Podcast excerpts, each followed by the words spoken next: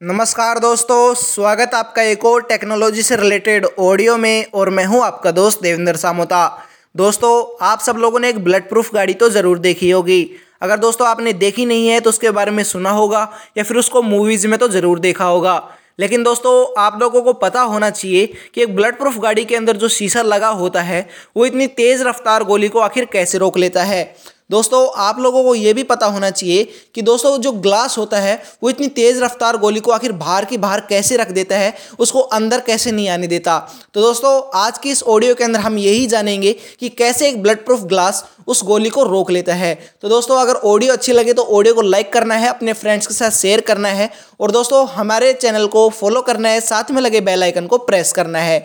दोस्तों, आप लोगों को पता होना चाहिए कि ब्लड प्रूफ जो ग्लास है, वो आखिर बनता किससे है, जो कि इतनी तेज़ रफ्तार वाली गोली को भी रोक देता है। दोस्तों, मैं आपको बता दूँ कि जो जो ग्लास ब्लड प्रूफ ग्लास बनता है, वो पॉलीकार्बोनेट की कई सारी लेयर्स से मिलके बनता है। जिससे कि दोस्तों, अगर एक तेज़ रफ्तार वाली गोली वहाँ पे उसको लगती है तो वहाँ पे एक सर्कल बन जाता है और क्रैक आने लगते हैं उस ग्लास के अंदर। लेकिन दोस्तों, उससे निकलने वाली, उस गोली से निकलने वाली जो फोर्स है, उसको पॉलीकार्बोनेट की लेयर्स उसको एब्जॉर्ब कर लेती है, जिसकी वजह से वो बाहर की बाहर रह जाता है। लेकिन दोस्तों, अब मैं आपको बताने वाला हूँ कि आखिर एक जो ब्लड प्रूफ ग्लास है, वो आखिर टूटता कैसे है? क्योंकि दोस्तों, जो ग्लास एक गोली से नहीं टूटा, वो कैसे टूट सकता है? तो दोस्तों, मैं आप लोगों को बताऊँ, इसके लिए एक यूट्यूबर ने यहाँ पे एक्सपेरिमेंट किया था और अपने यूट्यूब चैनल के ऊपर उसको दिखाया था।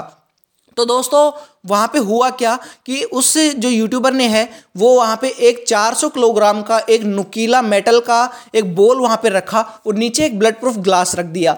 उसने एक्सपेरिमेंट के लिए उस जो बोल है, उसको वहाँ से छोड़ा और उसके बाद में उस ग्लास के ऊपर उसको छोड़ दिया, जिसकी वजह से वो ग्लास टूट गया। अब मैं बताने वाला हूँ कि आखिर वो ग्लास टूटा कैसे। क्योंकि दोस्तों, इतने जो वज़न वाला जो यहाँ पे मेटल था, वो बोल थी, उसकी वो नुकीली थी और दूसरी बात ये, उसकी काइनेटिक एनर्जी उस ग्लास से ज़्यादा थी, जिसकी वजह से वो उस ग्लास की पॉलीकार्बोनेट जो लेयर्स थी, उसको चकनाचूर कर दी, जिसकी वजह से वो ग्लास टूट गया।